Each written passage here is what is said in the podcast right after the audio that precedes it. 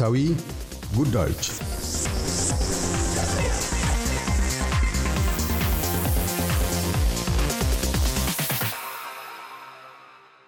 የትግራይ ጦርነት ከተጀመረ 15 ወራትን አስቆጥሯል። የኢትዮጵያ መንግስትና የህወሓት ግጭት በአካባቢው አለመረጋጋትን አስፍኖ አለ። በትግራይ ወሰን አካባቢ በጎሳና የፖለቲካ ቡድናት መካከል ቀጥለው ያሉት ፍልሚያዎች ተከስቶ ያለውን የሰብአዊ ቀውስ ከድጡ ወደ ማጡ ነክረውታል። ኤስቢኤስ በተለይ የጦርነቱን ጫና ተሸክመው ካሉቱ አንደበት አድምጧል። አንድ አባት ሰውነታቸው በአስከፊ ሁኔታ ተቃጥሎ ያሉ ሁለት ልጆችን ወደ ሆስፒታል ይዘው ሄዱ። መሐመድ ዳርሳ ቤታቸው በትግራይ አማጽያን እንደፈረሰባቸውና ስለ ልጆቻቸው መጎዳት ሲናገሩ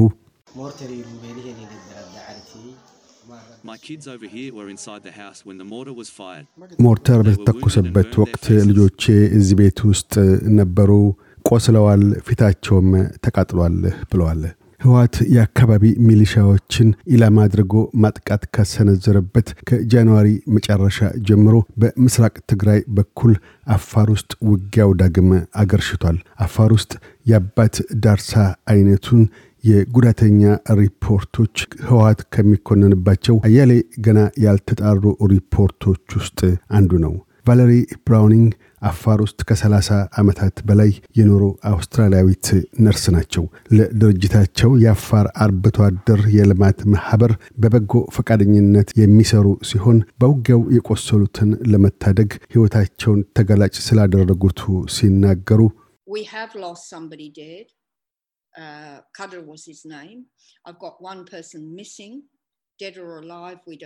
አንድ ሰው በሞት ተለይቶናል። ስሙ ካዳ ይባላል። የአንደኛውን ስም ዘነጋሁት። ይሙት ይኑር አላውቅም። እስካሁንም ፈልገን አላገኘ ነው። ጉዳቶች እንደሚያገኙን እናውቃለን። በአፋር ላይ የታንክና የመድፍ ጥቃት ይሰነዝራል። አፋሮች ያላቸው ክላሽንኮቮች ብቻ ነው ብለዋል።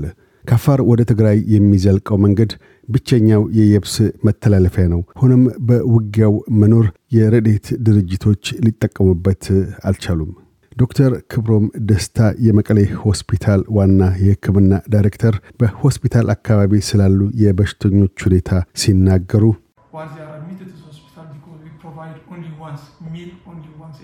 ሆስፒታል ውስጥ ሲተኙ የተመጣጠነ ምግብ እጥረት ይገጥማቸዋል።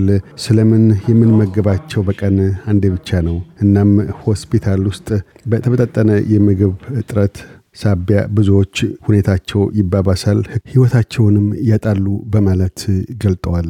ኤስቢኤስ ኒውስ ይህንኑ አስመልክቶ ለኢትዮጵያ መንግስት ቃል አቀባይ ላቀረበው ጥያቄ ምላሽ አላገኘም።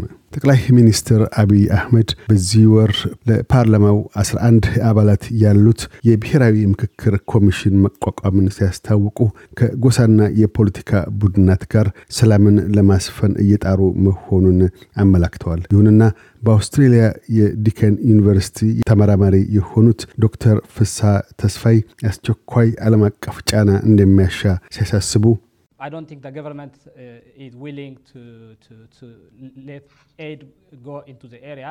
መንግስት ረድኤት ወደ አካባቢው እንዲዘልቅ ፈቃደኛ አይመስለኝም።